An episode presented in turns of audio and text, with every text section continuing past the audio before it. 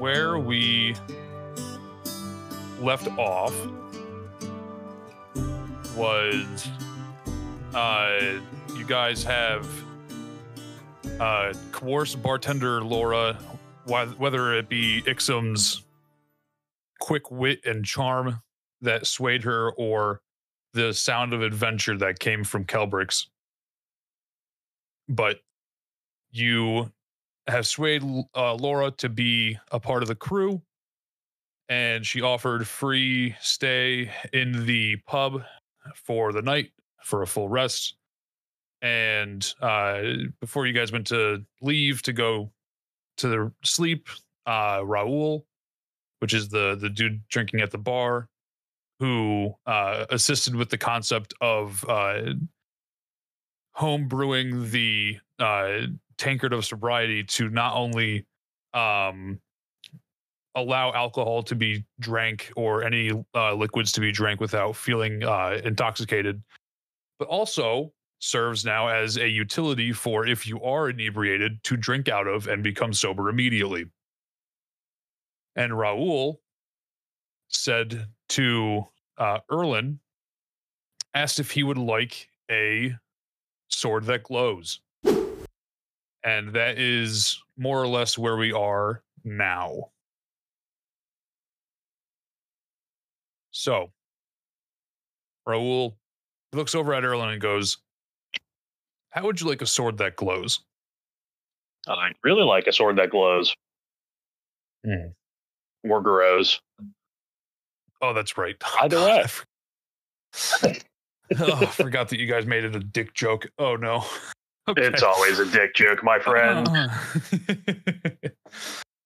okay, perfect. Well, I have a task then that will allow you to take something very precious to me that I believe is the cause for this issue to arise. I have a a shop down the road that has been overtaken by bandits. They allowed me to walk out scot free, but they were uh, looking like they were in quick need of my goods to sell or to use. I didn't ask questions. I just wanted my life. So I, I walked out. However, I believe that there is something in there that may be of use to them that I'm afraid if they see, it will uh, become a problem for the rest of the town. But I believe that in good hands like yours, from what I've heard that you just did for for Laura here, you will uh, be a good candidate to keep it with you.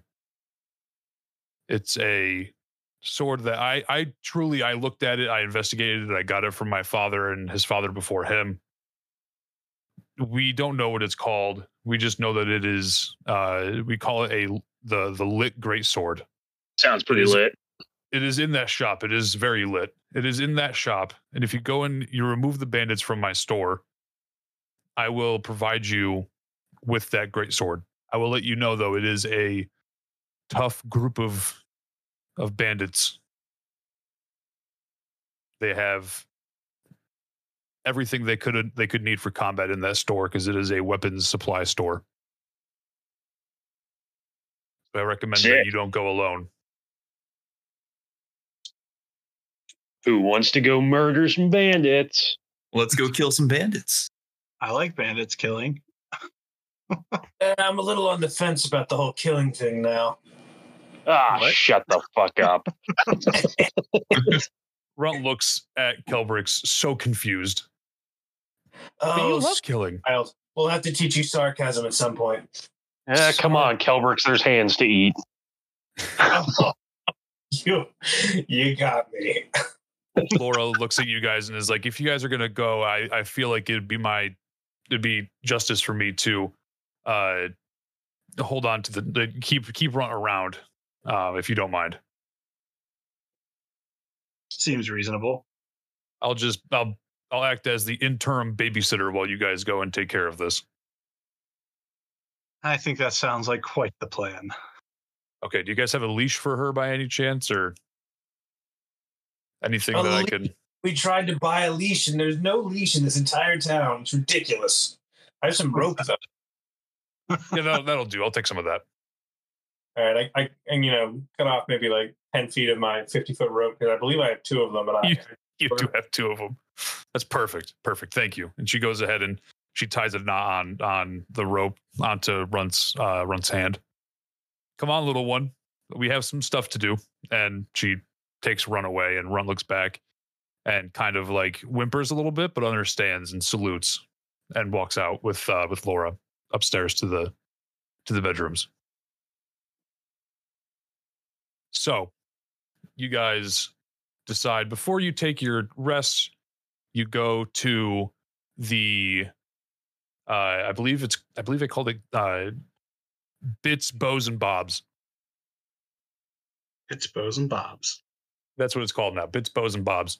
So you go to uh Bits, Bows and Bobs. The front door is broken open. You have no issue getting in. I don't know how you guys would like to get in if it's whether I'll pull the map up again for the town. Um, you guys have the ability to. It's uh this space over here. So you guys are up in the top right corner at the Boar's Head Pub, and the Bits, Bows, and Bobs is down in the bottom left. Doors broken open. You have the ability to go right in if you want, or you guys can decide what you want to do in order to get in there. All right. Uh, what do you guys think? Okay. So, what what's behind it? Like, is there a way to approach from the back? Like, do we see a rear door? Uh, there is a rear door. Um, it looks like there's stuff. Uh, if you look through the window on the door, it looks like there is stuff that is stocked in front of the door, almost as if Raul didn't really care about fire safety. Um, so it's like Hmm. back. It's it's it's it's enough stuff to where you um are unsure, or at least that there there's a level of uncertainty if the door would be able to open or not without making in- too much noise. Do we see if there's any like small holes or anything? There isn't any small holes. This is actually a very well built built home, like uh, office shop space. Um, other than the straw roof, the the wood seems to be fresh enough and intact enough to where there isn't too much uh, space given in between. All right. Any ideas from the uh, the old peanut gallery? Um, are there like windows and whatnot? There are And then- windows. There's there's going to be uh, two windows on each sides of the building. Um, if you look on the right side of the building, there's going to be a window that is um, already cracked open to get some airflow, um, and it looks like it leads to the uh, main shop space. Uh, the other windows are uh, locked up the one window next to it is locked, and the other two on the other side are locked. Okay. So probably not the best for going in. Do, can we see through the door? Can we make any d- discernment of how many there are? We think. Yeah, if you guys want to, um, what is that? An intelligence check, or is that a perception? Uh so, i I mean, can I see through the door because it's open? Or yeah, yeah. The door is broken open. You can see through it, but if you see through it, then there are the odds that there's gonna be at least one bandit looking in your direction will be high, and they'll probably see you as well. so am I just trying to hide then? So like a stealth check. Yeah, let's do that. Right. Stealth check at the door, and I, I'll tell you if it's a good check. I'll tell you how many are there. Uh, it's a natural twenty. Oh my Jesus Christ. Perfect. Okay. so far so good. Um yeah, you recognize that there are five uh bandits. Sweet. So I motion back to my compatriots here, and I just look back and give them. I shrug my shoulders a little bit, and I just hold up my hand like there's five of them. Do we know like what exactly these bandits are doing in there? Like, are they just ransacking the place? I'll say they- that with uh Ixim's uh, nat 20, you guys uh, know, you guys also see that the four bandits, the two bandits that are looking at the left wall, the two bandits on the right wall are rummaging through and collecting anything that is uh, a weapon of any sort. And the fifth bandit, who is uh, behind the counter, is looking for any valuables that they might be able to try to sell for more uh, money. Okay, so they're not like looking to establish or anything here. They're just like running through stuff. Yeah, yeah, they're just running through stuff. It was a uh, store. They they went into the store. Uh, Raul uh, saw them come in, and uh, he got kicked out uh, two days prior to this. So they're really just taking their time. Okay. Well, So is there any way to like do this sneaky-ish, or do we just have to like walk in the front door? Pretty much, we're thinking. I think walking in the front door is definitely an option. I think there's definitely not enough there that I'm like shaking my boots. Um, but if we wanted to try it like more tactically, we could try to entice them to come out, and we could shoot them as they come through the door or something like that, like funnel them in some way. Mhm. I don't know. What do we got? I like that idea. Um, how can we entice them out? What, what do you want to try to do something with that? Yeah, I'm just like uh, so. I have like a minor illusion, but like, mm, I don't know.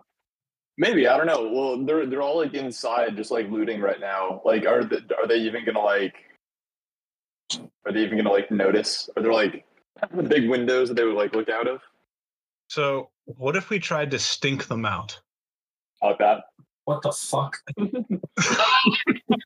So, uh, he- hear me out, guys. What if I created a smelly smell that smelled somewhat smelly Smelly? Okay. and just used it in the room and just made them all have to run out because it smelled so bad? uh, Kelbrix would have a new idea about literally every approach to everything. just made them smell really bad, and then they just did what we wanted. I'm just saying, if a sudden foul odor suddenly appeared in a shop that you yourself may have been unfamiliar with, wouldn't your first instinct be to investigate where the smell was coming from, even if that was outside the door? Ixim, if you have to take a shit, you can just take a shit.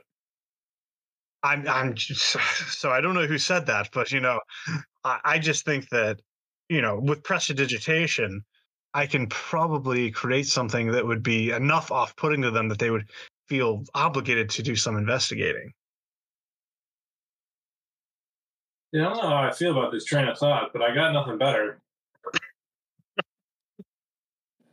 I like it. So we're going with it smell bad. I mean, smell bad, or I could create like a shower of sparks and maybe freak them out and put all their attention somewhere not directly at the door. But the smelly one seems like it'd be more fun. Yeah, like I said, I got I got literally nothing better. So uh, if if that, nobody objects, smells it is. Yeah, fuck it. Why not? Well, see what happens. I vote for the smells. All right. If that's what we're going with, Ixim being at the door just leans in and will cast prestidigitation so that uh, a foul odor seems to be emitting. And I'm sorry, uh, just to clarify, are we trying to get them towards the door or are we trying to get them to like look somewhere else?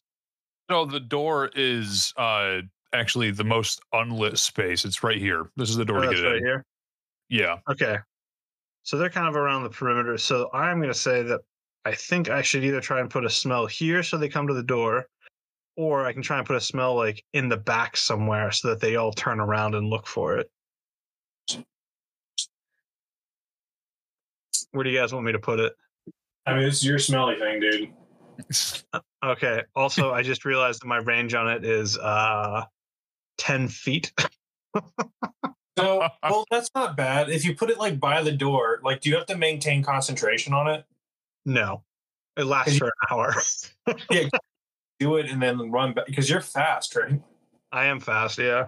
Because like you can sneak in, do it, and then run away. This is true.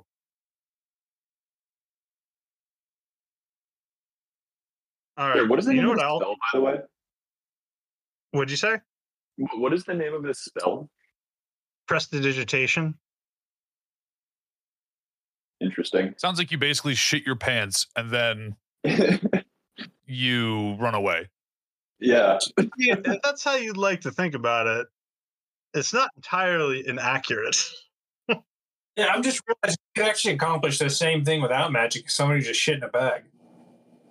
I, I mean, yes, but it's more fun to say prestidigitation. All right, fancy pants. You know what I could do actually?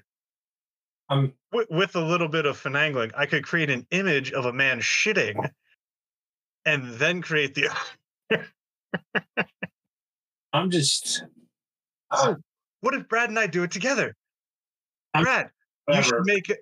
What you say? Uh, I'm just saying I'm down for whatever, but this is starting to feel a little bit like we're just shitting in a bag with magic. What if Brad used minor illusion to create an image of a man shitting or just with shit on himself? And then I created the smell that went along with it. That sounds interesting. I like it. All right. I, I think we should do it. I think this is going to be great. Uh, I don't know about great. I think we should do it. where are we? Where are we? We're doing this like right outside. yeah. So I think we put the image of the man because uh, what's the range on minor illusion? The range on minor illusion is uh, 30 feet. Yeah. So you can put it like six squares in, like one, two, three, like like here-ish. And then I'll put the smelly smell like uh, 10 feet behind it. So they all kind of like move towards this man and are like, What are you doing? Okay, so right here, I cast minor illusion of a man shitting. And then as he's doing that, I also cast prestidigitation to create the smell of poop directly behind it. Sorry. Sorry. hold on. Hold on a minute. I have to, I'm trying. I have to. Hold, I gotta collect my composure. Okay. Do we have a good uh, a good token of a man shitting? Yeah, Tyler, take one of those when you were prepping because I feel like that's not required. you know, This must happen. just like uh, how people shit, it's you know at at random and it's uh, immediate and urgent. Um, you know, it, I was not thinking, oh, what if you guys magically make a concept of a man show up and just shit in this store? Well, that was your I- first mistake. I know, I know. That's on me. That's on me. I mean, Um, you could just use like a poop emoji. Yeah, true. Okay. Okay. So uh, what's the what's the the radius on the the the poop smell? Do we know? Is it just 10 Uh, feet? The same as as your, like your casting range? No, it doesn't actually say, to be honest. Mm. Okay. Well, it says range Um, area ten feet. Okay. We're just They, gonna they say that it, it, yeah, it- like ten. Yeah, I mean, let's let's think about it like realistically. If someone shits in the middle of of the floor, right? It's gonna it's gonna smell probably the majority of the floor, if not the whole floor. Mhm. So, you know, you, you you shit on the floor, and everybody in the in the shop, all the the bandits turn and see this person just squeezing out a ripe one, and they're like, "What are what are you doing?" the poop corner's in the back. And they all uh, agree. They're like, "This is disgusting. Get him out of here." They all take their their weapons out, and they go over and they go to push the man out of the the store, and they just go right through him. This is a trick. We're So is it just one man who went up there? Yeah, just the one man that went up there so far. Everybody else has their like swords drawn, expecting to like fight fight this dude. Uh, and because he phased through him while he pushed him, um, he doesn't. Uh, he's. I didn't roll anything, so let me let me grab something really quick. Let's see, because his passive perception is dog, so I'm gonna roll for it. Is I feel like if no one else is in this room, okay, so yeah, he rolls a 17. So I'm gonna say that he goes to push him and realizes that it's not an actual person. And he assumes that uh there that somebody in the room is uh tricking them. So he says to stay alert. Um and they all like put their their mouth like underneath their clothes. Can we get like an outside of the building map so we can like see where we are? Because I don't think we're plan. I mean, I don't know anybody else is. Are we planning on trying to go into this building at some point? I think so, but I think it was the intent was to get them to kind of group together. So I mean, if they're grouped together now, I feel like we should act because it doesn't seem like they're going to be any more. Like they're not going to get closer together. All right. I, I threw just like the the road out in front of it. So you have some extra room to, to breathe. Unlike these guys. Yeah. Poop jokes. I mean, what's this what, what's this fucking podcast if it's not poop jokes and and dick jokes? It's just not And worth it. Forcing you to change your character into a pedophile. Oh, the That we pedophile? can Right. like, God damn it. Pepperidge Farm remembers. All right. So where do we want to be exactly when we're doing this little thing? Because Jake's got to be pretty close to make the illusions. Yeah, I have to be like right outside the door. Okay. Now that they are on high alert, if you're going to be right outside the door, I uh I feel like they should roll perception to see if they're able to See through the door. yeah, yeah, to like like see that there's like something is going on and they're trying to investigate. Uh so yeah, so they see that that's going on, they they uh go to investigate uh the, what's happening. So I'm gonna say that the three of them, they're all all four of them. There's the one by the counter says he's like, it's not even that bad. and he's like sifting through to try to find some valuables. The four look around. They all try to push through this person. They face through him. So then uh, you hear uh, the dude behind the counter just go, "If you guys are gonna look around, at least have go like split up and have two of you go outside and have two of you stay in here and see if you can't see, figure out like what's going on." All right, I'm gonna say that they're by the door at this point, but they're not out yet, so you guys can figure out where you want to be because we're gonna start rolling soon. Do, do you want to take the other side of the door or want to just schwack them as they come out? Sure. And then Bont has to be relatively close as well. Uh, I guess not really, because you could have moved away from the door after you cast Minor Illusion. Like it's not a concentration spell. I'm, I'm still within 30 feet where I am right now. Oh, really? Uh, Yeah. One, two. Yeah, you are. That's crazy. well, I did it on purpose, you see. oh, oh, counting was part of your plan to see 30 feet away. Oh, I am a, I'm a fool. Well, I don't want to be. Can I shoot through this tree? Like, is it tall enough for me to shoot under it, or do I need to be like at an angle? Um, how tall are you? Normal height? Yeah. All right, let's start rolling for initiative. And I'm gonna have everybody's stuff on on a different site also because I don't. I, I want you guys. I want to be surprised. I want you guys to be surprised for when the everybody the uh, opponents go, the foes. 23. Jesus, he's cheating. No, I got a good fucking roll. Not allowed, Josh. Not allowed to get good fucking rolls, man. Every once in a while, you you know you're you should have them. It's not allowed. Not allowed.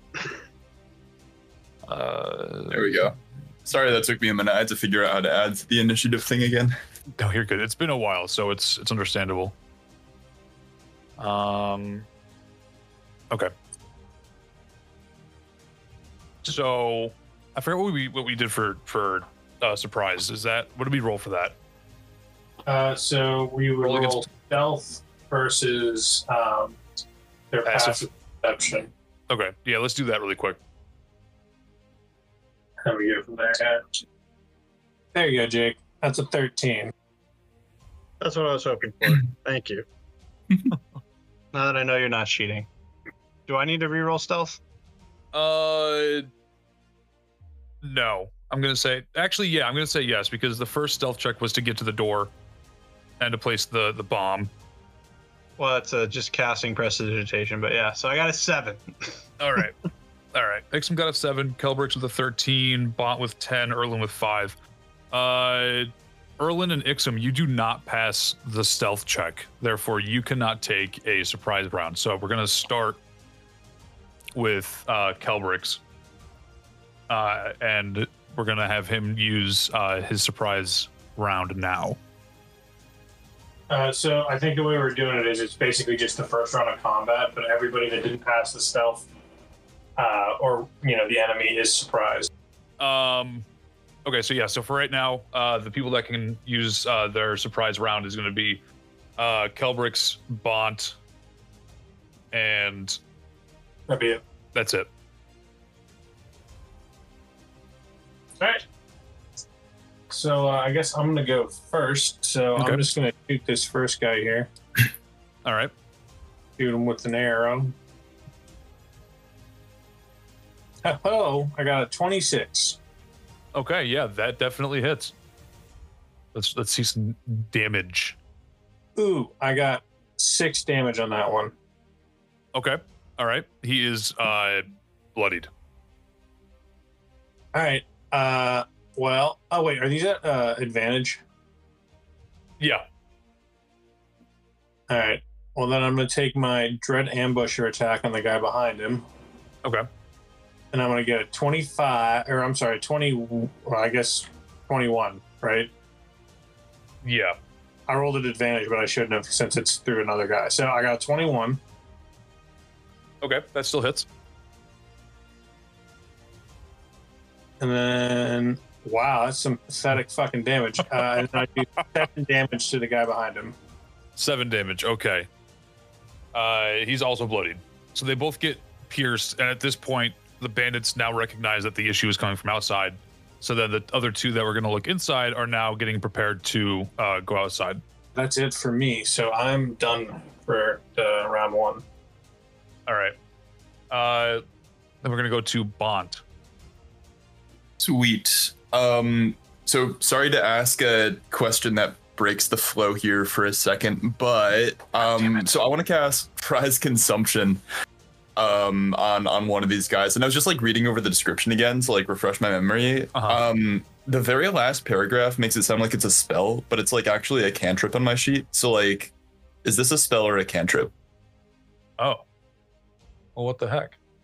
Yeah, it, it talks about like higher levels, and when I cast the spell using a spell slot level two or higher, like it has different effects, but it's like a cantrip. So like I'm not sure. Hmm. Uh, I'm going to change that to a level one spell. Okay, I think, gotcha. that's what, I think that's what I had at first. that would make more sense. Yeah, so I'm gonna I'm gonna fix that um, after the, after the session. Sweet. Um, I can keep track of that myself now. That's not an issue. So yeah, I'm gonna you. run at this guy and attempt to be consumed by this guy right here. Okay. Uh, let's see. I think I have to do a will save, right? Uh, yeah, it's uh Concentration. That's what it is. I think it's a you, you need to make a wisdom saving throw. Um, Yeah, it's wisdom saving when you uh, when you perform the action. Concentration while you're inside. Yeah. Got it. All right. And I get to roll wisdom saving at advantage because we are uh, in combat. Yeah. So I have to. If we're in combat, I'm going to roll an advantage, and regardless, I do not save. I rolled a three and a one. So you successfully get consumed by this man like a like a soup. And you are now controlling this bandit. You go inside and he's like what the hell? What was that? What's in me? That brings us to top of the order again so Kelbrix starts us off in the first uh the second round of of combat Uh, oh shit! All right. Uh, so I'm going to shoot at this same guy that I went for the first time.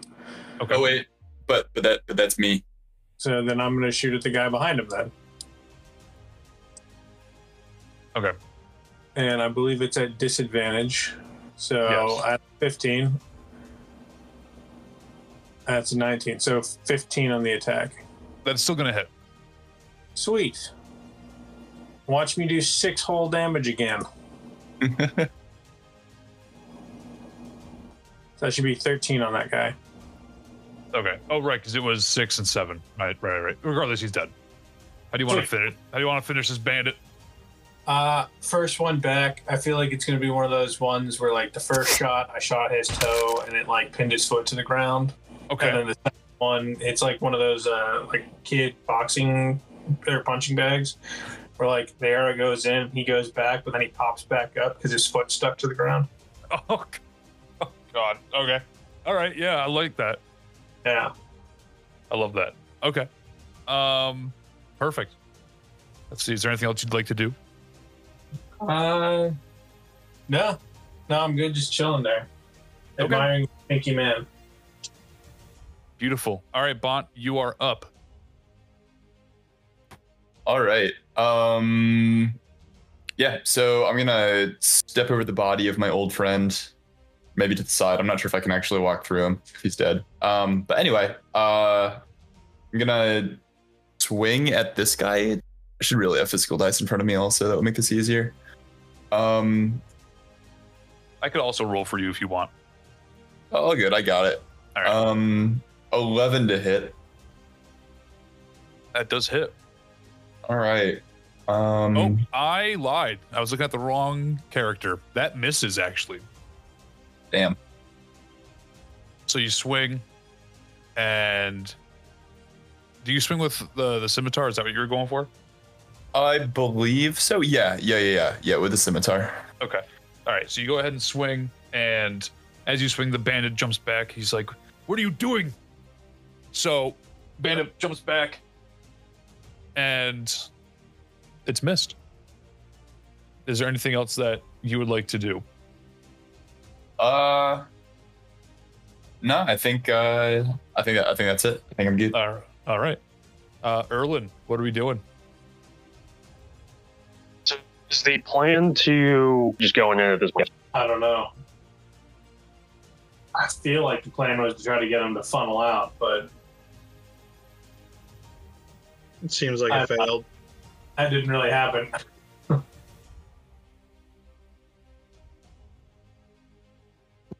right, well, I'll come up to about there. I'll schwack this guy with the great sword. Good roll. Come on, come on. All right. Seven. That's not going to do it. Nope. You go to swing, but you're so blinded by the scent of of fresh shit that you aren't able to. Ah. Ixim, what are we doing? Uh, Ixim will come in and move to. Uh, I'll just come straight in and go over to this guy and attack this guy here. All right. Let's see some swings. Uh, just the one. That's a 12. A 12. A 12 just hits. Hey, there you go. That's what I was hoping to hear. All right. We'll roll some damage. And that's a four on the damage. All right. So you swing on him for four. He's like, oh, God. Okay. All right. We could do this. We could do this. No, we could do this. We could do this. We could do this. He's like starting to sweat a little bit. Just here to make you sweat, boys. all right. So that will be. Next up is the enemy's turn. So the dude with four, uh, four damage, the one that's right in front of Bont and Ixim, is going to uh, swing on Bont for this with a scimitar roll, and we're going to roll an 11, which is going to miss the armor class. So the first bandit misses,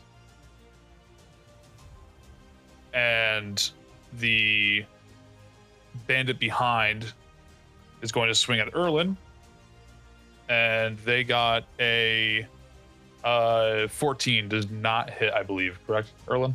Correct. All right, so they swing and miss. And the fourth, the next bandit, the one that's behind the counter, is realizing now that people are infiltrating the store that they infiltrated. Is like, oh my god, and he is going to jump uh, over the counter, and he's going to uh, take out the crossbow that he grabbed from the back, and he's, going to try to shoot Ixim. And that is going to be a nine to hit, which is going to miss. Uh, that is So correct. that we got a whole nothing burger, and that is going to do it for the enemy's turn. So we are back to the top of the order with Kelbrix. All right. Well, looks like everybody's inside with me. So I'm gonna um, take out my my whip and shield if I can do that in action. If not, actually, you know what? Fuck it. I'm just gonna shoot at this guy right here. Is it safe to say that this illusion is gone now? Yeah, yeah, I'll get rid of that, and I'll say the the poop is still there, right? Because the poop lasts for an hour. It sure does. Jesus Christ. Okay. Yeah. So I'm gonna just step into the building here, and then I'm gonna shoot. Actually, I think that was one, two, three, four, five. So yeah, and then I'm gonna shoot this guy with my bow. Let's see how we do. Sixteen. That'll sure hit him. And that's finally 12 on the damage. Oh, you one shot this fool. Yeah. Yeah, I think just just like I want to stick with like the the children's toy theme thing.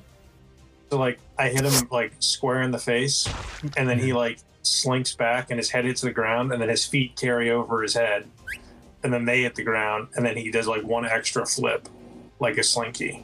I love that. I love that. Okay, so all these uh kids' toys, you miss runt or something, or I, I think subconsciously Kelbrix misses run, and he's not actually killing them in the theme of children's toys, but like, it's ju- that's just like what's triggering for him, like subconsciously. I love that. I love that. Okay. Um perfect. So if that's going to do it for you, then we have uh Bont up next. All right. um. Yeah, so I think I'm gonna try to swing at the same guy again with my scimitar, and that's a 16 to hit. That sure hits. And um, what was my damage again? Oh yeah, one d6, uh, one d6 plus one. Cool.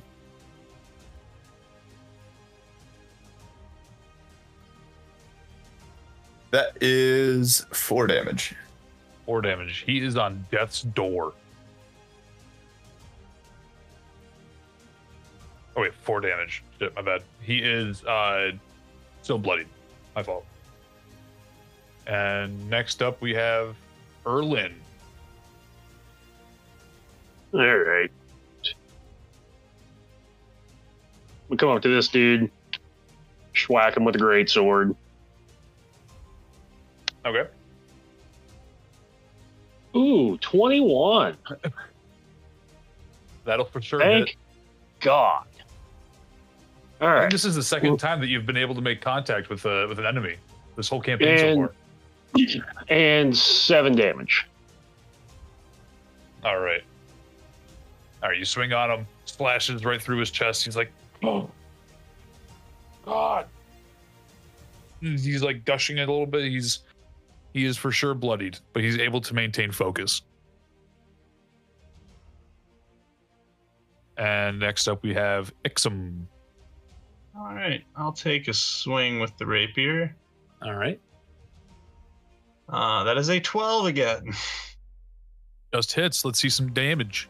Uh, can I make a request of the DM? I would love that. Can I roll three times and the first two aren't going to count? I'm going to take a third roll just because I have rolled a lot of ones and Yeah, a lot of the same yeah. numbers. Roll roll the bad luck out of the way. Let's let's get let's get two out of the way. We'll take the third one. Well, that's unfortunate because I rolled an eight, but is six too. Okay, maybe I should have just fucking taken it, but this will be the real one. Let's see. the worst of the three, but it's not bad. It's a seven. You still end up killing him. That's good. How would you like to do so? Uh, I think just a quick little poke through the front and the back of the neck, you know, severing the, the spine a little bit there and call it a day. Okay. All right. So you sever the God. You sever the spine through the neck. Uh, is that a full decap or is that just like a stab through and back out? No, just a through and then back out. All right. So you stab through him, come back through the neck, and totally incapacitated, dead on arrival. All right.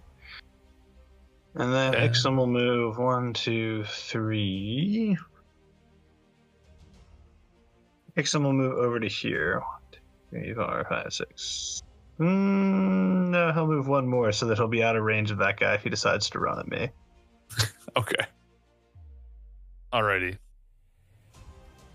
And let's see. Now it is the enemy's turn, and you're going to uh, see the dude that is not looking too hot. He is going to swing on Erlan. And he's going to fucking miss. But as he misses, you hear three more bandits come out from the back and start yelling, What is all what is the commotion going on back here? Why is it so loud? It sounds like someone's dying. Oh oh shit. and they are going to uh also uh begin combat once I find their tokens. I'm just gonna reuse these guys. So now we have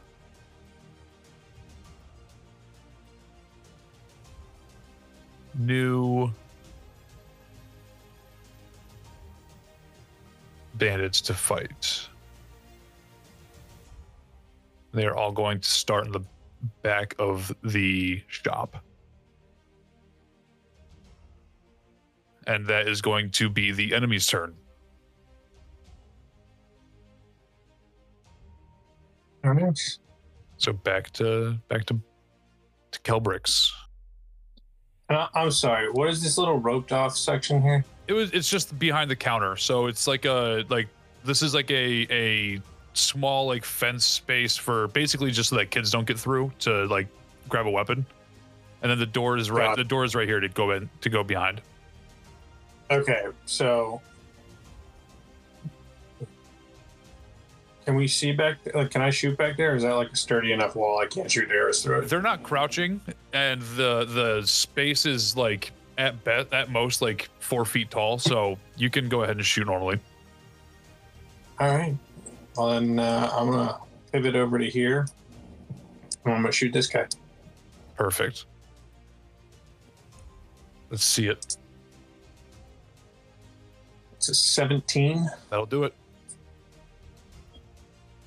That's 11 damage. All right. He is once again dead. Another another one shot to the to the dude right by the, the door. How do you want to do it? All right, so this guy, I, I shoot like in the the stomach, but like the lower right side of the stomach. So he's still like a kill shot, but it causes so much momentum that his like pelvis thrusts out and like around. But because he's still so fat and his boots are kind of stuck to the ground, he just kind of like swivels around a little bit, Like a like a like a top like a toy top thing, like a spinner.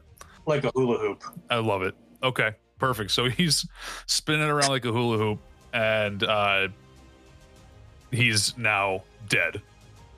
Yeah. That is incredible. All right, cool. Um, All right. Let's see. Bont. All right. Uh, this is your third turn inside of the body. So This after this the turn, you will be rejected on the enemy's turn. Gotcha. Um, okay. So I'm walking up to right about here and same play. So let's All see. right. Uh, ooh, uh, 22 to hit, I think. Yep. All right. Yep, that hits. And he's gonna get hit with uh four damage. Four damage. All right. Bont, how do you want to kill this guy? Ooh, um, uh, what do I, what do I have again? I have a I have a scimitar. Yeah, scimitar and a light crossbow. Okay, cool. Um, yeah, I mean, I'm I'm just gonna I'm just gonna take the scimitar and uh, lop off his head. All right, nice and clean and easy. These are some very fine weapons that they found in the store. So you went ahead and sliced off his head very cleanly, and it falls on into Erlan's hands. And uh, next up is Erlan. Well, all right. So is this door open? Um, it's so it's not so much of a door as it is like a like a fence door. So it's not like uh like you can like hurdle over it with with ease. Um, but it is closed for now. Okay, so the question is, can I get back there? Oh yeah, hundred percent. You don't even have to go to the door. I'm just gonna say that it just costs an extra five feet to jump over the the fence. Is it going to cost me an extra five feet to jump over the counter? Yeah. Okay. So if you want, I mean, you could also very easily just open the door and walk in. It's it's like a it's like a swinging door. It's not like locked or anything.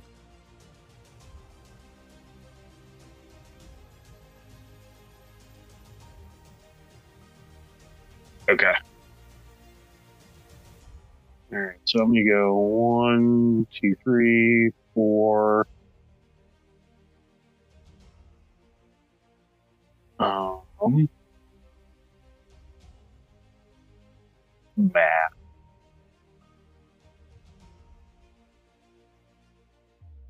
I'm gonna come over the fence here, five, six, and that's it for me. Okay. Alrighty. And it is now the enemy's turn. Uh, so, Bont, you are uh, rejected from the body, and you are now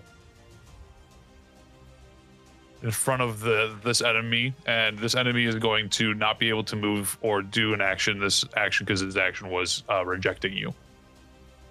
Um, the two bandits near Erlan are going to come up to Erlan and over the the dead corpse and swing on him. And they are going to get a non-natural 20. Is that going to hit? Yep. All right. So they the first one hits you for for 6 damage. and the next one hits you for five damage. So a total of 11 damage. Okay. And that is going to be it for the bandits. So back to the top of the order with Kelbrix. Rolling hot today, Kelbrix. Ah, I'm feeling pretty good. Feeling pretty good.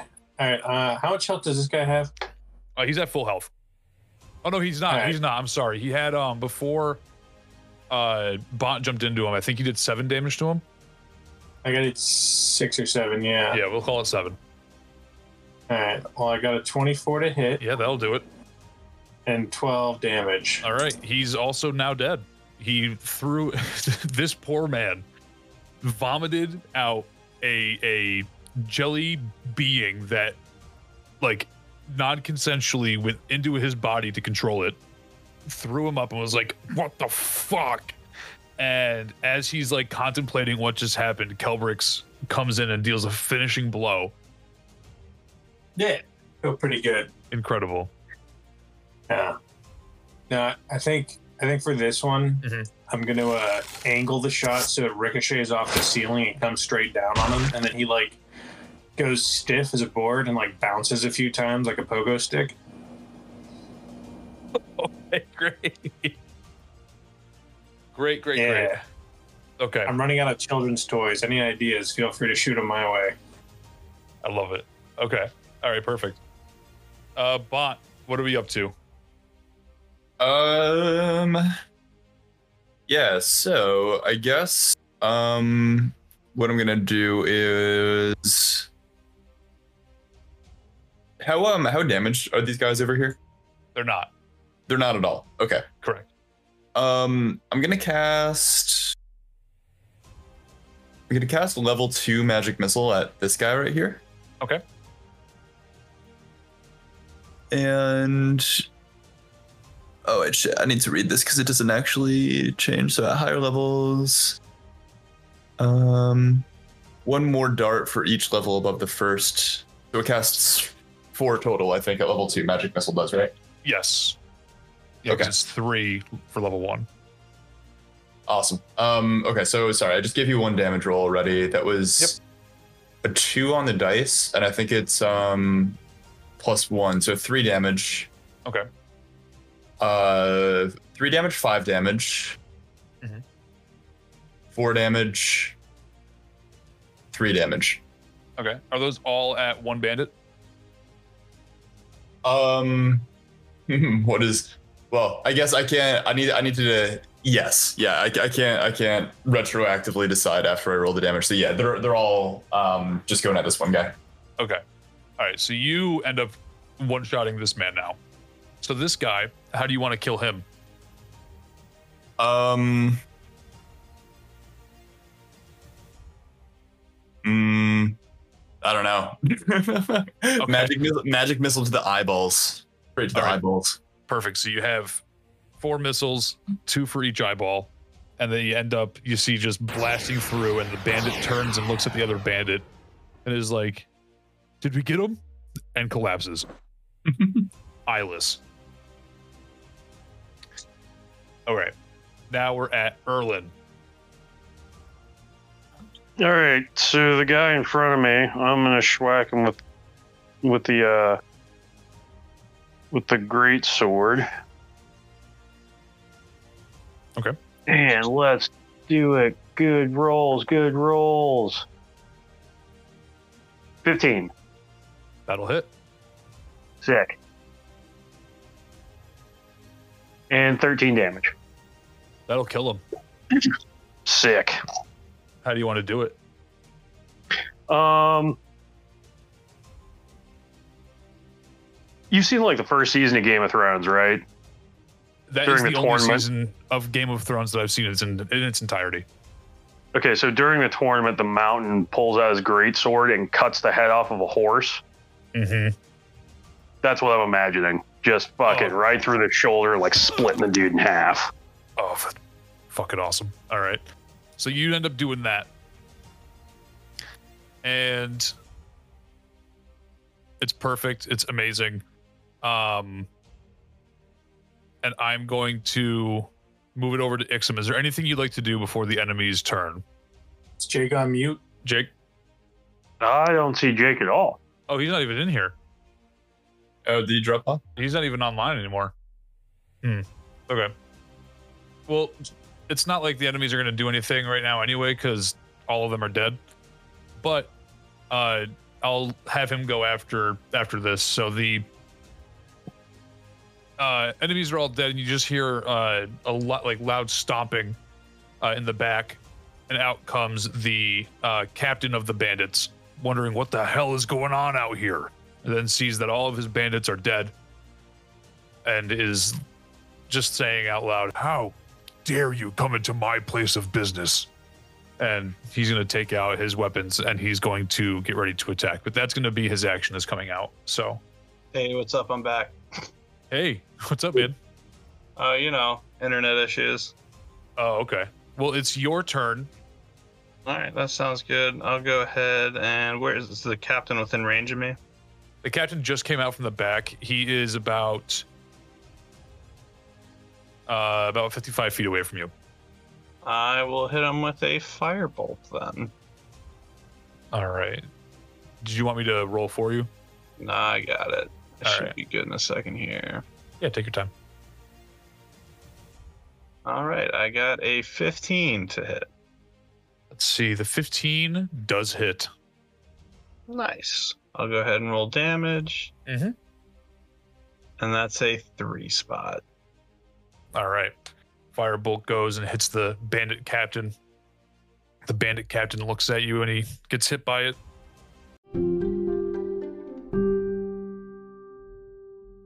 Hey everyone! I wanted to take a quick moment from the podcast to shamelessly plug our Patreon.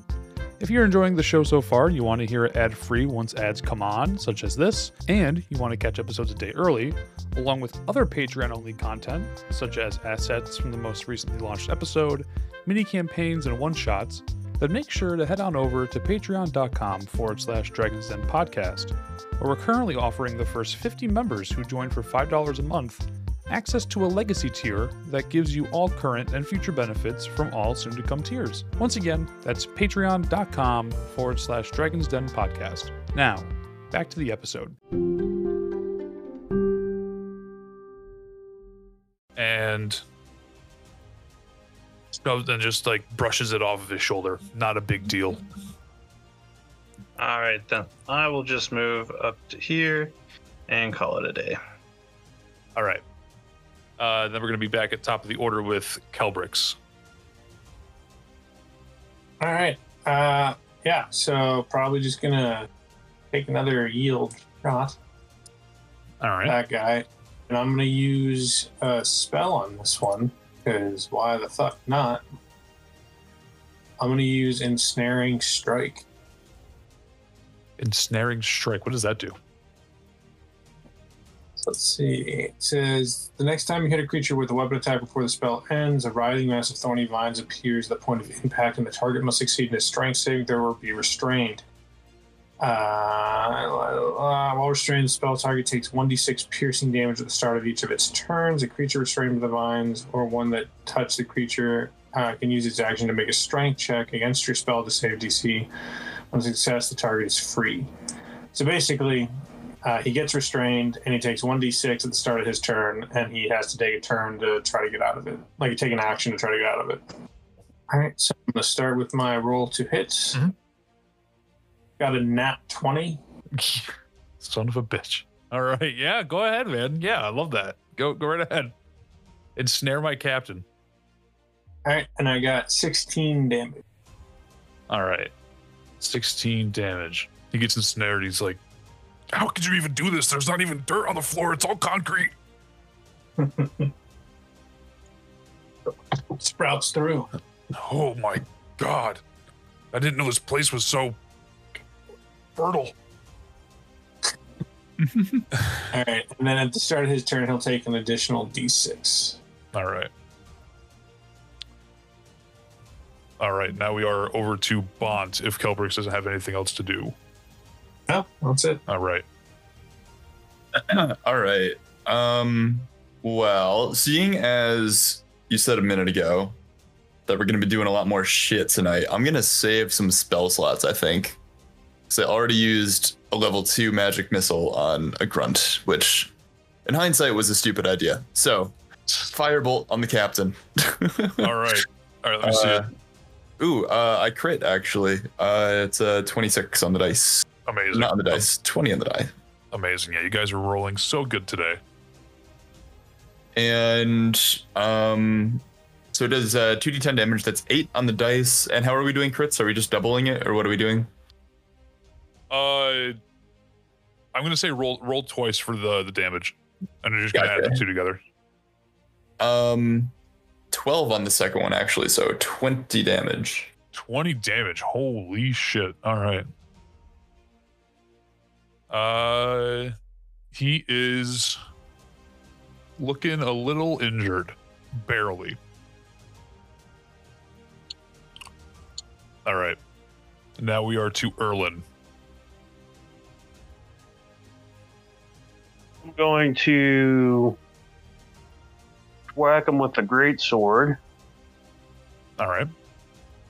Good rolls, good rolls, good rolls. Twelve. 12 is going to miss. No, that's okay. And then I do believe I have a bonus action, so I'm gonna second wind real quick. Okay.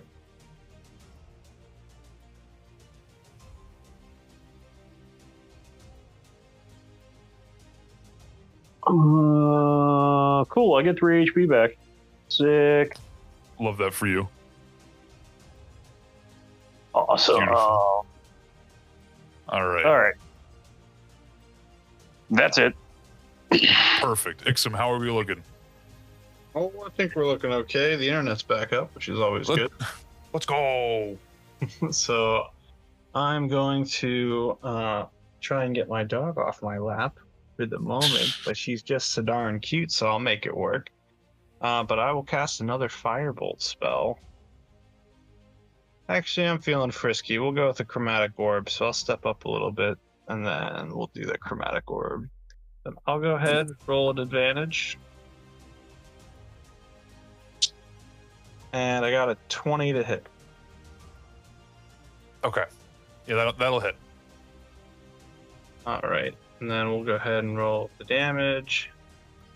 It's not great. I did 10 damage. Uh, he is looking pretty hurt. Um, I'm also uh, before the enemies go. I'm gonna have Erlan roll again since he rolled at. Uh, he didn't roll at advantage on his attack. Oh, cool. So whenever Ixim is done, Erlan will go again for this with his action. Sick. All right, Erlan. Let's go ahead and get that last swing on. Uh, 17. 17 hits. Cool. And 14 damage. Jesus Christ. You know what? Maybe I shouldn't have done this for you. I Dude, appreciate you. this guy. I appreciate you nonetheless, Tyler. Yeah, four, so 14 damage. yes, sir. All right. Uh, he is still injured, but he is on the cusp of being bloodied. Let's see, because bloodied is is uh, within like 10% of his damage, right, or of his, of his total health. Uh, yeah, I mean, I, don't, I didn't play it that strict. But yeah, Bloodied is like, don't waste a third level spell slot kind of a thing. Okay. Very cool. All right, so now the enemies are going to go. Uh, the captain is going to take his 1d6 of damage. Uh, I don't know if you wanted to roll for that, Josh, or I can. Uh, I, I, can, I can roll. Okay. Yeah, it's three damage. Okay. All right. I'm going to say he is now bloodied. He's going to use his action to uh, try to roll out of the restrainment on the, the ensnaring. And he rolled a uh, 17. He needed a 12, so he is no longer restrained. All right, perfect. So he gets out of the restrainments. Uh, the restrainments. What the hell's wrong with me? Uh, and he is going to, um, just essentially just yell in a rage uh, as blood is dripping out of his body. Uh, there's like puncture wounds from the ensnaring uh, up and down his arms, and you just see blood coming out, and he's uh, just kind of yelling at at whoever's around him. So Erlan's just going to get yelled at. And that's going to be the enemy's turn. So we're back to Kelbrix. All right. Uh, well, nothing fancy again. Just firing away here. All right. Gonna get a 25 on that one. Yep, that'll hit. Solid five spot for the damage. All right. He is on death's door. All right. That's all I got for now. Perfect. All right, Bont, what are we doing? Uh, so Bont is gonna do the same thing because it worked out surprisingly well last time. Yeah, I'd say so. Yeah, 20 damage on a fireball. You didn't see that too often. Um, 18 to hit. That will hit. Uh, oh shit, 10 damage actually. All right, Bont. Finish him. Uh, again, right through the eyeballs. Right. One eyeball. Firebolt through the eyeballs. This bandit goes down in a just fiery hellscape on his face as he screams bloody murder and and is just crying for help. And that is going to end combat. We did it. Hey, how much um, how much total health did that guy have, by the way? 65. Okay. A little bit of a beefer compared to the other monsters I had you guys fight so far. So Yeah, I, I mean, I feel like we just kind of like rolled like insane people there. Just yeah, yeah, you guys definitely uh you guys definitely did way better uh than I uh I would have thought. But with the uh health being like that, I figured it would deter sleep. So Thank God. Okay, all right. So um what do you wish to do now? yeah. So, do people remember? Are we? We're not picking up an item from here, are we? We were just like clearing this of bandits to receive an item from the guy. I mean, we can pick up items from here. Said we had lots of weapons to choose from. So, what kind of weapons do they have in this shop? In this shop, assuming they haven't taken anything yet. yeah in this shop uh you see uh there are uh scimitars and light crossbows um i'm gonna say overall there's nothing that i think would uh be more beneficial for you guys than the weapons you have currently um but if you'd like is there a heavy crossbow that I could steal? is there a what A heavy crossbow I could steal? uh let me see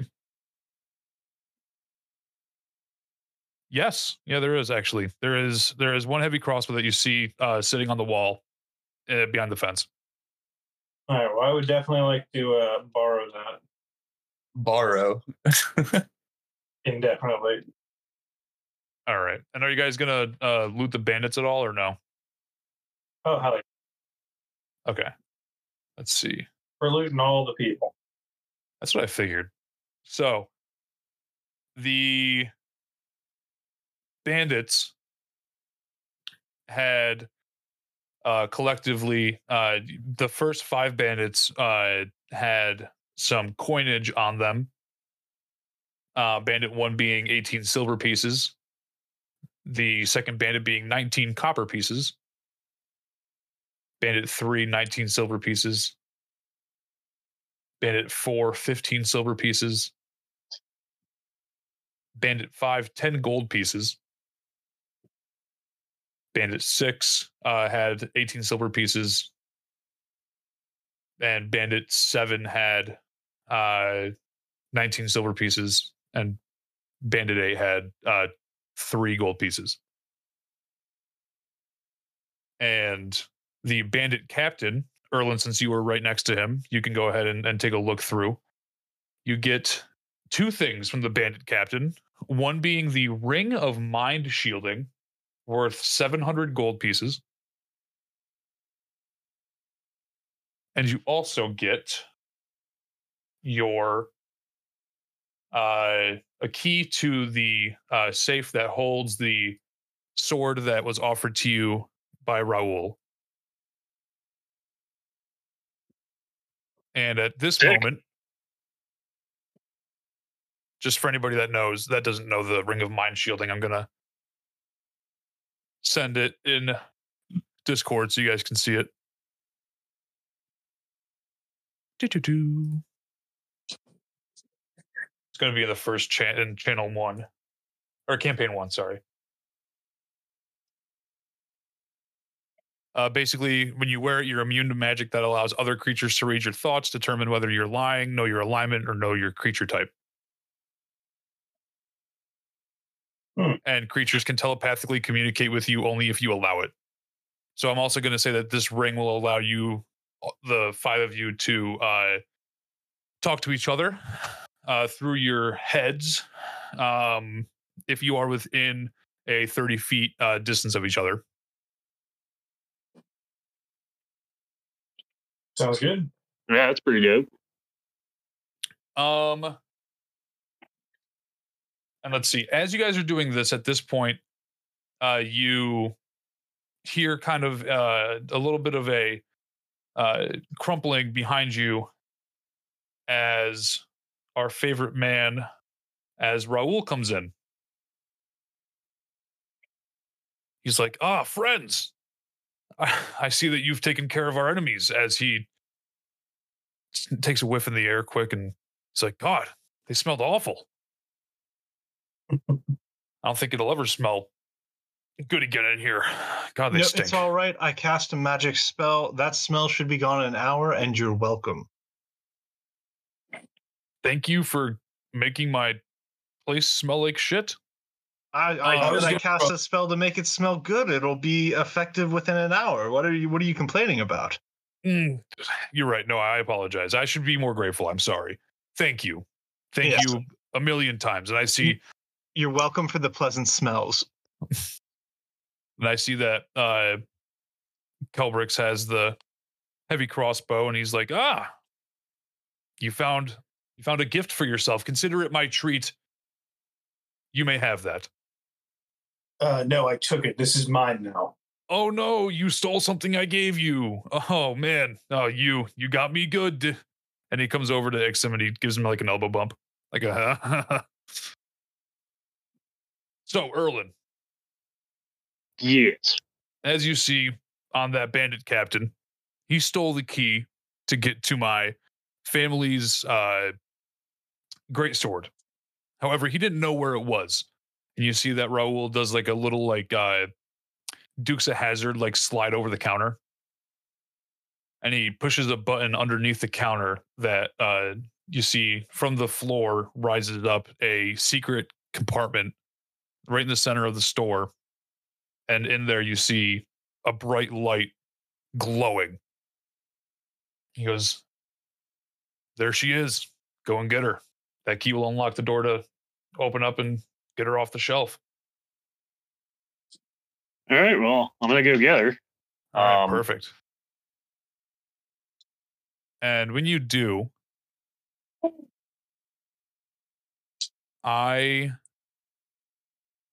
think that you should make a uh, wisdom check. All right.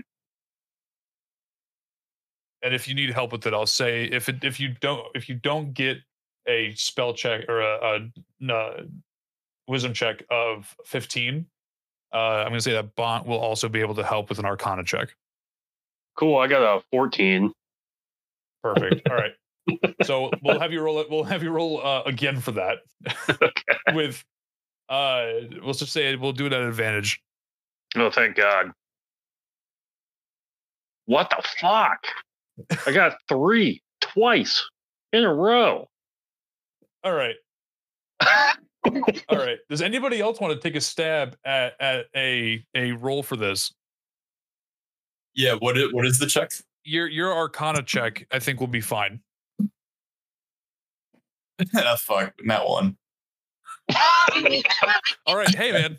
Congratulations. You got a sword that, Was it wisdom? yeah. I rolled a 16. Okay. All right. So, Kelbrix, you know that on your, and when you were on your journeys uh, with the Yuan Ti before prison, you recognize the talks of this sword being a sword that will forever shine, and it is known as the Moon Touch Sword, which is a critical role sword. And the Moon Touch Sword, what it does is it will uh, illuminate any.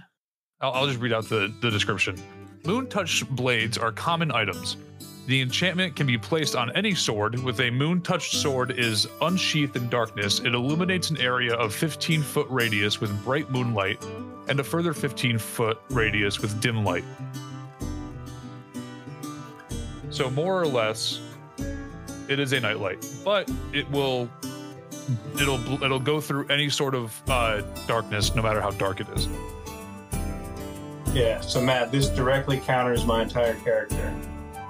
Just don't Nice. don't stand don't stand near him. So I think at this point, uh, Kelbrix's realizing what this sword does. Goes, oh, it's uh, that's pretty much a useless piece of sword. We should probably sell that. Nah. Just keep it sheathed until we need to. Is it, what kind of sword is it? Is it a great sword or a short sword or long sword? It's a great sword. It is a great sword. Yes, sir. Yeah, you might want that. Does it have any kind of bonus to it, like a plus one or anything?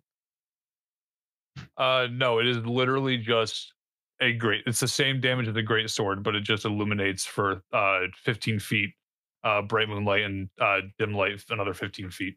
Uh, so I would say hang on to it, but yeah, realize that you should probably keep both because as soon as you pull that out, it's a direct hindrance to Kelbrix, and it will also be a hindrance to me at at one point. Um, so I mean, it's Yeah. it's the same damage as a great sword, so like I would just keep it wrapped up. Um, and if we need it, you can always whip it out, but otherwise, I'd probably just stick with a standard great sword. Yeah, I was thinking the same thing. Yeah. Perfect. And it gives you an extra great sword so you can throw it if you want to. I love it. Okay. Um, I'm also going to say that uh, a typical great sword goes for 50 gold. I'm going to say that with the ability of uh, moonlight uh, on it, uh, it goes for uh, an extra 50, so it's worth 100 gold. cool. uh, in case you do end up selling it, I just wanted to give you the amount for it. That way you knew. Um, so, with that, Orl says, Looks like I have a lot of cleaning up in here to do. Hopefully, the townsfolk will be able to assist me in, in rebuilding. I have at least some resources still left in the back. Uh, Laura said she was looking for you guys, by the way. Runt seemed to be getting a little out of control. Um, she's not eating her food and she refuses to help around the the building. So she I said mean, she it's, needs. it's only been an hour or so. We just walked down the street. How bad could it be? Um, Yeah, little demon, bad. Uh, fair Um, point. We should probably hurry. yeah, she didn't. Laura Laura was okay with her, but she didn't seem too uh, excited because she didn't know when you guys are going to be back. Uh, quick question for you, sir, before we Yes, leave. Yes, Uh, of course. Do you have a headband of intellect anywhere in the store? A headband of intellect. Hmm. Or do you know where I might procure one? Um, let's see. I don't really tend to get out too too much, but I do believe that this sort of thing is sold. Uh, if travelers were truthful, it was it is sold in a store in Lashwood. In Lashwood? Oh, thank you very much for the information. You I are will keep that in mind.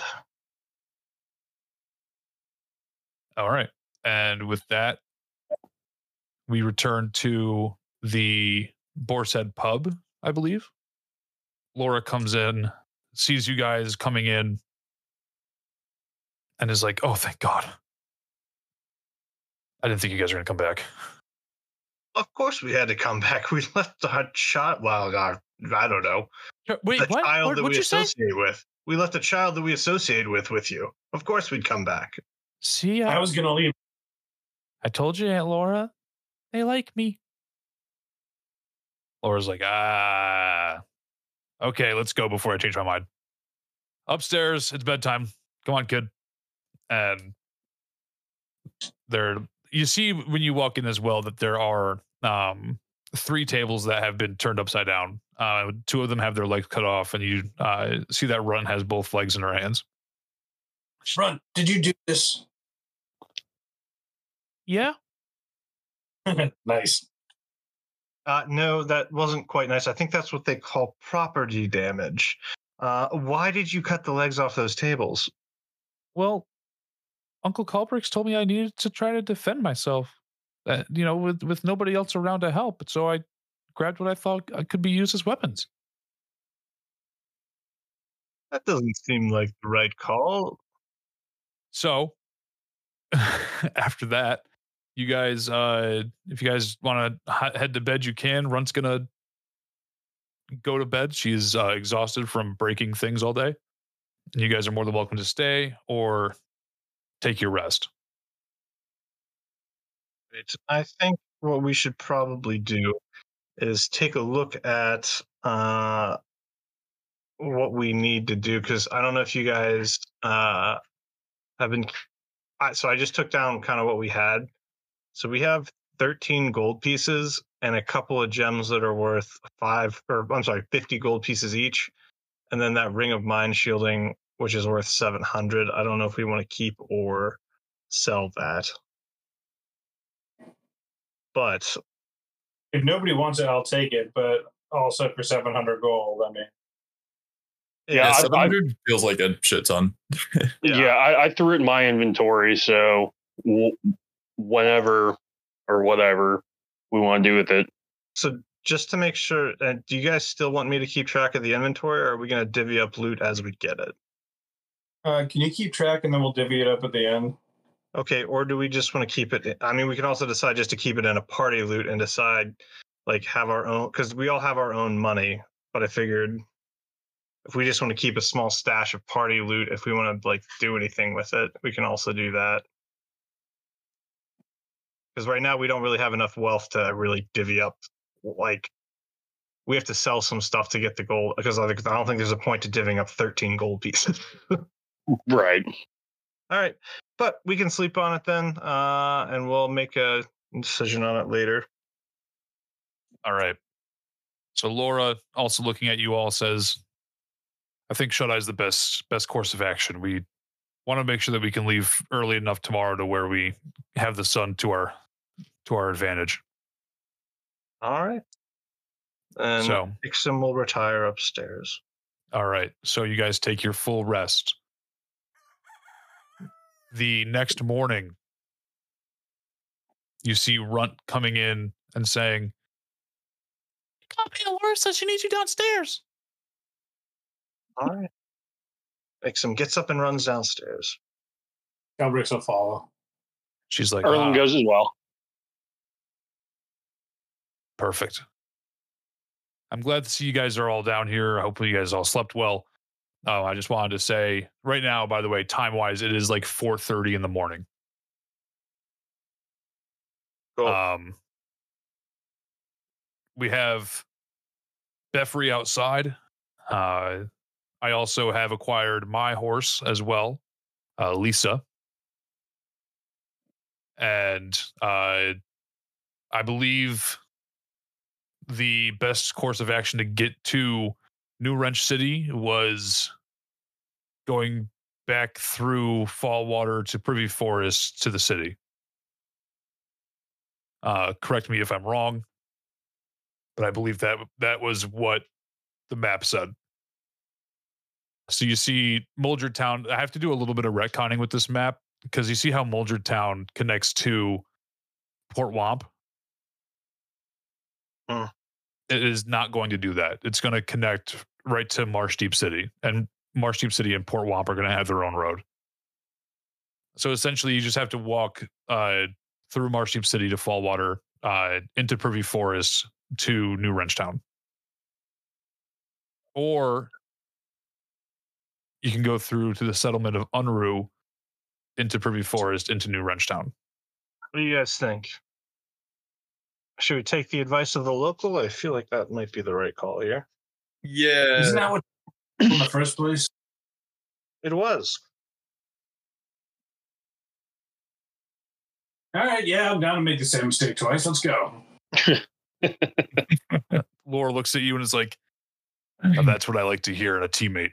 And she, she's like, "Just so you guys know, I want to let it be known now, I have zero knowledge of combat, but I will be more than happy to do anything that involves stuff that is non-combat related."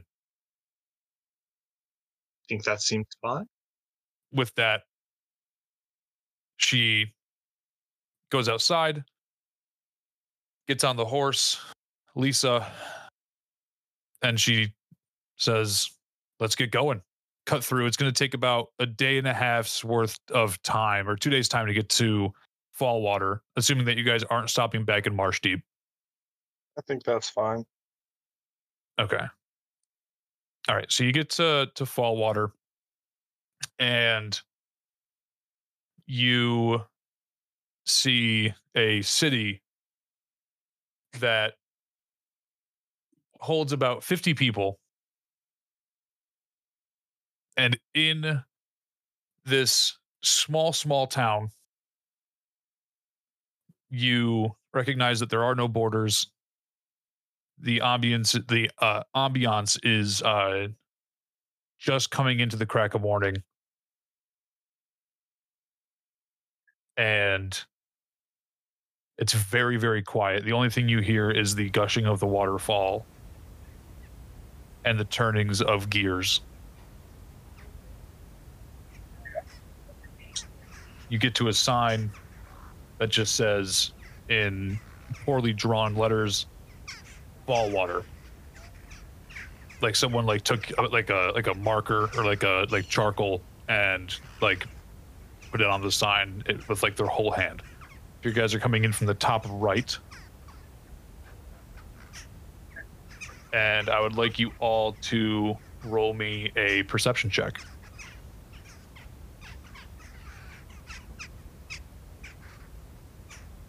Perception, you said? yes So 14. Non-natural one. all right 21. All right. Oh, Erlen got a five. Okay, I see that. Okay. So, who's le- who's leading the group? I think Ixim can take point if he wants. Okay. Uh, I guess yeah. I can. I can. I can lead through.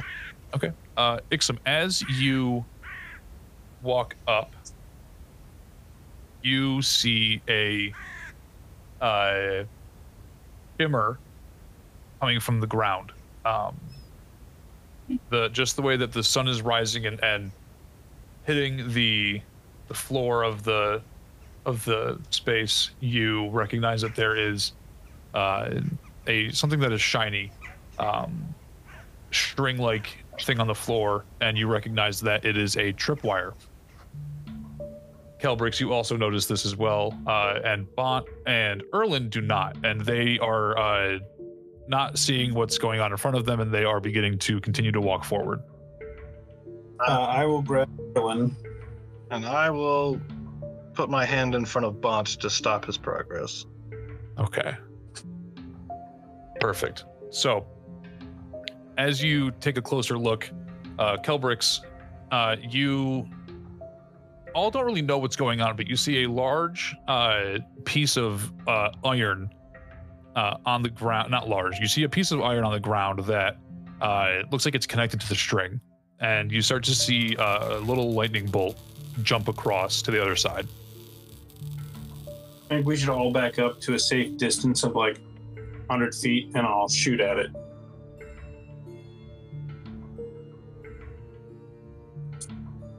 Try to break it with the bow or something from far away. Okay. Uh, you can. You guys don't have to move uh, your tokens. You guys can just say that you're 100 feet away. If that's what you guys are all Alright. going to do. That was my plan. Set it off, see what happens. I like that plan. Cute, cute. Okay. So where's the tripwire? Is it just like relatively in front of us? Yeah. So it's going to be um, like here, like to the water. It's not. It's not covering a large amount of space. It- like you can like easily walk around it if you wish, or you can shoot at it and watch what happens. Okay. Uh, Ixim is going to walk around it so that he can see what happens from the other side. Okay. Um, Ixim, Anyone around the top way here? Yep, that's perfect. Uh, Ixim, uh, the closer you get to the city, you start to see these large black tubes lying on the ground attached to uh, what you look to see are uh, lanterns. That's interesting. Ixim kind of inspects them and looks for any people that might be around. Okay. Uh, you realize with your uh, 14, you don't really see anybody around, uh, but you also aren't thinking that it's much of a threat due to the fact that it is still like early, early morning, um, and nobody just has uh, woken up yet. Okay. Uh, then Ixim will return his attention back to the tripwire, waiting for them to trigger it. Okay. Um. So, Kelbrix, I'm not gonna have you roll for it because I don't have any stats for this tripwire. Uh, but I'm gonna say you go ahead and shoot it. Um, and because you are just the the the absolute monster of a of a, a- arrowist. that, like, Ar- Archer? Archer, thank you, Jesus Christ! I could not think of the word to save my life. because you are an archer, you because you are a very highly skilled archer, you're able to uh, pierce through the mechanical thing, and as you pierce through it, you see an explosion go off, a little, very very tiny one, um, a very small explosion that has a radius of five feet, and an electrical current that just runs through one time through the tripwire, and then it dies, and nothing else happens.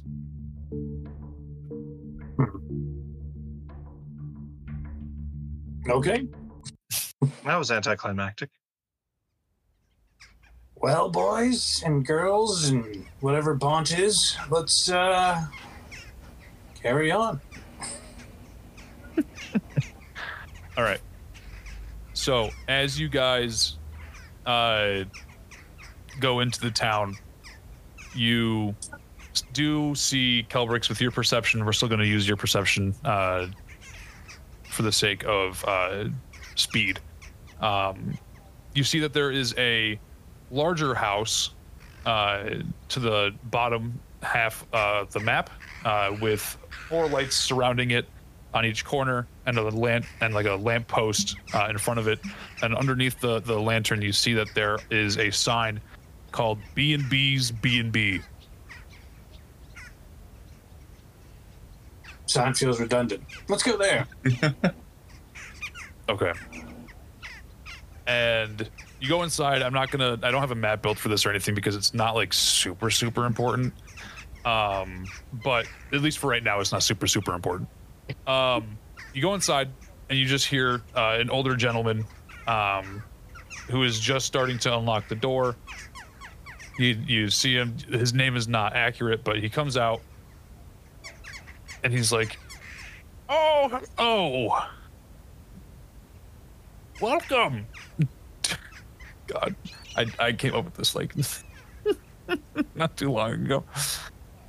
Um you hear oh welcome to borg and beatrice's b&b we call it b and b's b and b all are welcome for the fair fair price of two gold pieces how can i help you gentlemen today Kelbrix leans over to Exo and goes, All right, the sign isn't redundant. It provides new information, but two gold pieces is outrageous. Can I kill this one? No, we'll just ask him for some information and move on. Ugh. All right. Hello, you must be Borg or Beatrice? oh i am borg Ah, well, it's very nice to meet you, Borg. Uh, so please, can you, you mind if I ask? I couldn't help but notice coming into the town here, what is all this black wire? Oh, you're looking at the uh, electricity that it's called. So I think that Dr. Warrington, our esteemed scientist, has come up and discovered. Electricity, huh? Uh, well, how does that work? So you see over there across the pond, and you see uh, on the the little pond area that the waterfall is coming down on. You see uh, the gears that you heard earlier. That, ah, that is. Ah, sorry. Excuse me. It's more. I have a thing in Did my you throat. It's Swallow curling. a small rat or something. No, no, we don't eat rats here. We eat field mice. So, as you see, that over there, according to Dr. Warrington, is what the people call a water mill. And what it does is its movement will generate electricity. And electricity apparently is lightning in the palm of your hands. Well, I'll take your word for it. Well, you see the lanterns here, and he like kind of like flicks the the lantern that's on the post. Yeah. That- That is not fire that's inside. And he opens the top of it, and you see a light bulb. Well, that clearly just appears to be some kind of magic, if I'm not mistaken. There's plenty of glowing objects which uh, accomplish the same thing. Mm. Yes, yes. You know, Dr. Warrington was was told by his colleagues that this discovery is nothing more than nonsense. Uh, so, you know, he since then has shut himself in his uh, laboratory and has yet to come out. But he has provided us an ability to create power th- that before this was thought of as unattainable by the by the people of Brentwater or the the, the realm of Cyterion anyway. Hmm. So essentially, it's just a non-magical magic or mechanical magic. Is- Is that what you're telling me? It's uh, it's uh, something that normally magic would be able to accomplish, but you've been able to do it with with some kind of mechanism. Exactly, because not everyone can do magic.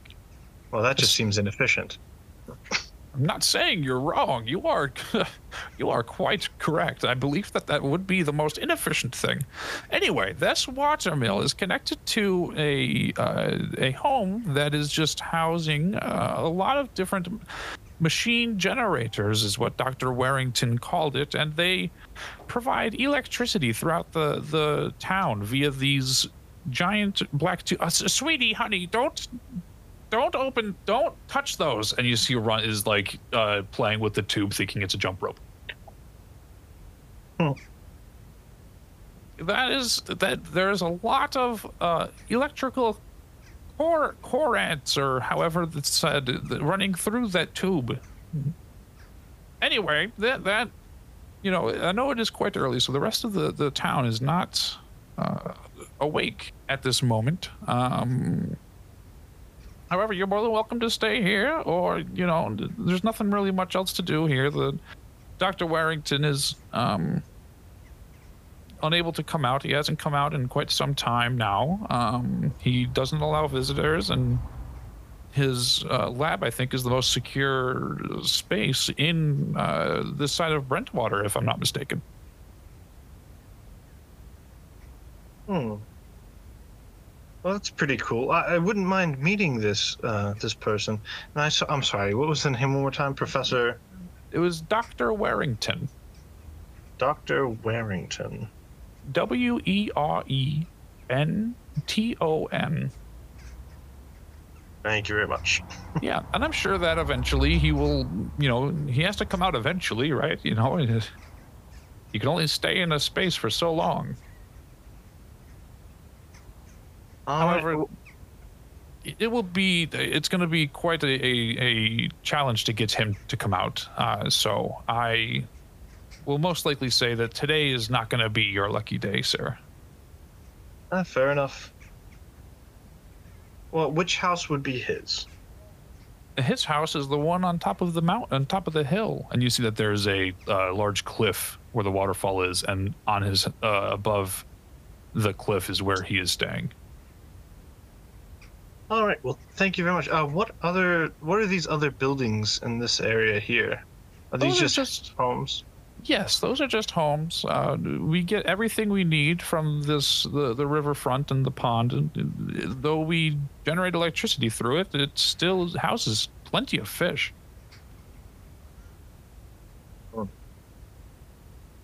There's nothing more we need. There are no no enemies this way. Not even the guards show up. This is quite a, a quiet little town that hasn't had any issues so far, and we're very grateful for that.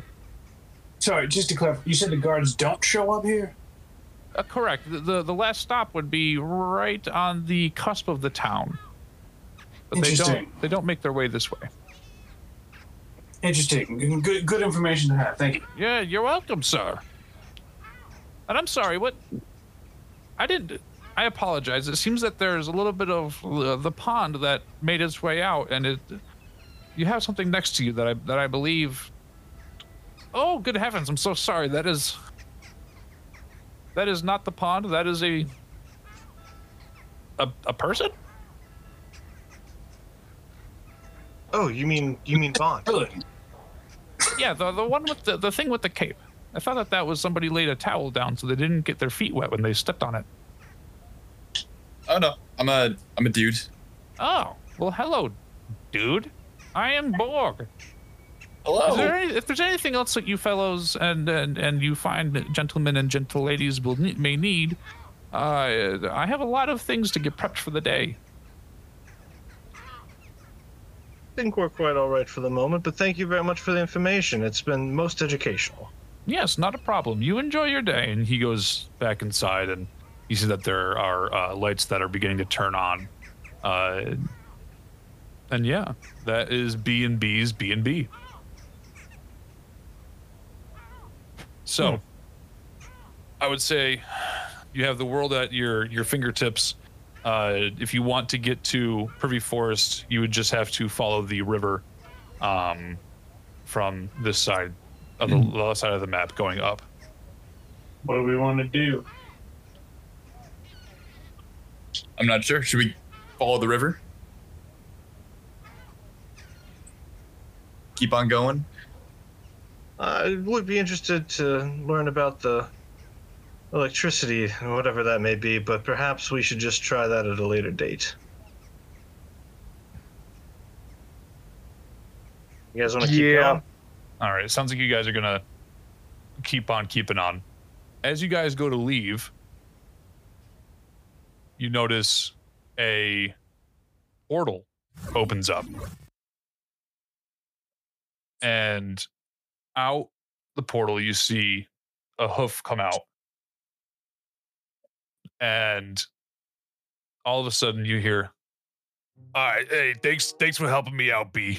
And Porky Pockets shows up outside of the portal. Hmm. Mr. Pockets, it's good to see you. Ah, if it ain't my friends from Marsh Deep, how you doing, Porky Pockets? How you doing? Holy shit! Not this guy again. Sorry, I, I didn't I didn't know that this was even a town. To be honest with you, Boris just kind of dropped me off here. Boris? Who's Yeah. Boris? Oh, he he's a he travels all the different realms and and then such. He's a very high leveled uh, gray elf who misses his dad. Ah, so he's a nerd. Uh, I mean, cool ki- cool kids wouldn't get me through a portal. I know that for sure. I don't know. anyway, when I was when I was gone, I was able to acquire some things last time you guys saw me. If you guys uh, want to take a look, Yeah? What do you have in, in your possession now? uh, only for you guys. As he opens up his fanny pack and he rips open his giant like porky pockets like market stand thing. He slaps it in front of everybody. How much gold does Porky Pockets have as far as like selling stuff? Uh, Porky Pockets, as of right now, uh, right now, I'm going to uh, roll a D20, and that's how much gold he has uh, to sell with. He has 11 gold. All right, Uh, it's so not worth. Right, no, we don't have anything that would even be worth selling to him. He doesn't have enough gold. I'd have enough gold if you bought something. Porky Pockets, how you doing? Uh, no, you wouldn't actually. We'd have to buy a lot more than just pay something. Well, yeah, it was more of a figure of speech. I was talking about if you just buy me out, you, we would have plenty to talk about. how you doing?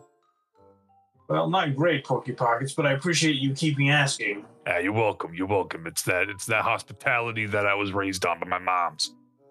It was more a figure of speech. I didn't actually mean thank you for asking. Ah. Well, Yeah, he's kind of a dick. yeah, I think I, I gathered that now after he was being brutally honest with me. You know, I, I do appreciate the honesty, but you know, there are some things you don't need to be honest about. Well, I'll I'll tell you what, Mr. Pockets. Um, you know, I would really like to continue doing business with you, uh, but right now, you, you know, we have some very valuable items, and you know, there just doesn't seem to be enough here for us to really kind of delve into, uh, you know, really trying to do quite a bit of business with you right now. Okay. Um, well, how uh, what what you got? How much are we talking? Well, I do see you have some fine clothes with you. Uh, do you mind telling me a bit more about them? Uh yeah. So in here you see we have everything you could have possibly wanted. We got uh, all your pants, all your shirts, all your you know all your all your goods, all your goods and needs for clothings. We got. uh uh, I see that the the man over there with the cape. Uh, I see that he's carrying a bucket around. I don't know what that's all about, but I do have this thing that I got that I think might be useful for him. Uh, I have a couple of things. One of them would be this uh, sequence cape that I guess I was told is made out of pure gold. And, and to really twist your arm, I'll sell it for the same price as all my other fine clothings for 15 gold. And on top of that, I got this thing for you. And he reaches in his pocket, there's fanny pack, and he pulls out the Game of Thrones themed movie bucket, which he pulled from the realm of Earth. See this? This is royalty, and it looks like you might be royalty too, there, Mister Thing. Wait, okay, wait. So where, where, where is this first thing in his list It's, here? it's it's just fine. It's fine clothes, but basically, it is a, uh, it is a cape that is made out of uh, quote unquote pure gold. And if you make an insight check, uh, I can tell you whether or not that is the truth, whether he knows it or not. I see, I see. And how much? Um, how much is this Game of Thrones bucket? He's throwing it in for free if if you buy the cape. Hmm. And how much is the cape? It's fifteen. Fifteen. I think we should try to barter for the cape. yeah. Oh, you know, I'm sorry. Uh, uh, you guys, you guys look like you've been through a lot. I mean, I see that you only have two horses and there's six of you, five of yous. I don't know. I can't. I can't talk. Anyway, I forgot that since my good business partner Ixim over here uh, decided to start doing business with me, I've offered a friend's discount uh, of ten percent. Yeah, well, we'd, uh, one- we'd we'd be happy to pay, but we might be able to, uh, you know, you might be interested in some some of our wares too. Then I'm always down to barter. Yeah, so I, I I turned to the group just down, you know, over on the side, on the side. Um, I personally don't have much to barter with. Um, does anyone else have anything of of value? I, I, I pull uh, Bont to the side to have a more private uh, discussion with him. I go, Bont, Bont, Bont, never leave without. Here, listen, you tell him you have an authentic, royalty verified cape that you're willing to trade for the gold cape, which might be very fine, but it's not authentic, been worn by a royal. And then you just trade your shitty cape for the gold one. Hmm. I see. I feel really good about it. That could work. Could And tell him the only reason you're considering it is for the Game of Thrones complete set. Hmm, I see. Wait. So what is what? What is it?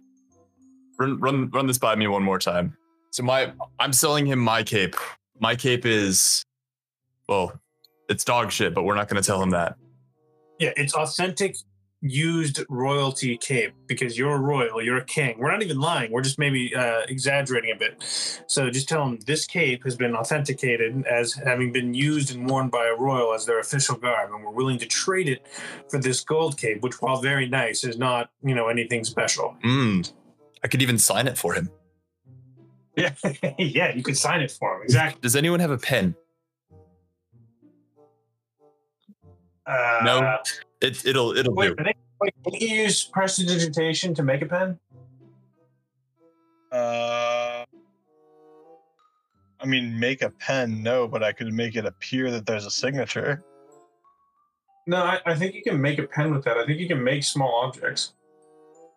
Uh, Porky so Pockets you has a pen for two color copper. S- Mar- small mark or symbol appear on an object or surface for one hour. Wait, what's that? You said? Did you guys say you needed a? Hold on. Oh, yeah, of course, of course. I never want to, you know. Oh no no no not you. I meant Jake. Uh, Uh, prestidigitation. I- I'm pretty sure you can use it for other thing. Yeah, you can create a non-magical trinket or illusionary image that can fit in your hand and that can last until the end of your next turn. Yeah, that would be a pen as a trinket. But it would only last until the end of my like. You couldn't. The ink in the pen wouldn't stay on something. Right. We'd be better, and it would only last six seconds. What do you mean? It only lasts until the end of your next turn. So that trinket that I would create, the non-magical trinket, like it would only last six seconds. Whereas if I put an illusionary mark, it could last for an hour.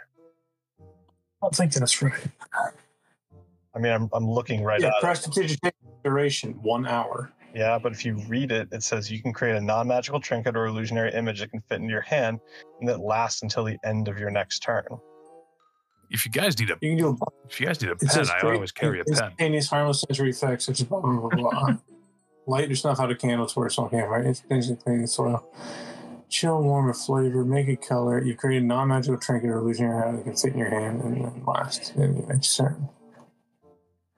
While you guys are Oh, while you guys are talking, uh, Laura goes over to Porky Pockets and goes, "Do you have a pen by chance?" Porky Pockets is like, "Are you kidding? I never leave the house without it." Just sign it in blood. Be done with it. What we got for you here, Toots, is a Bic Round Stic, extra life ballpoint pen, medium point, black, flexible round barrel for writing comfort. Here you go. You can have this one on the house. Porky Pockets, how you do. And Laura blushes and she's like, "Thank you, Mr. Pockets." Turns around and she hands she hands Bont the pen. She's like, "Here, just fucking do it." Oh, thank you. Hey, not a problem. I, I did give that to the girl though, so if I know that you're the one holding on to it, you know, I'm, my my my game may have s- slipped in the past, but I, I'm pretty sure I can get it back right now. I'm I'm I'm hitting all tens.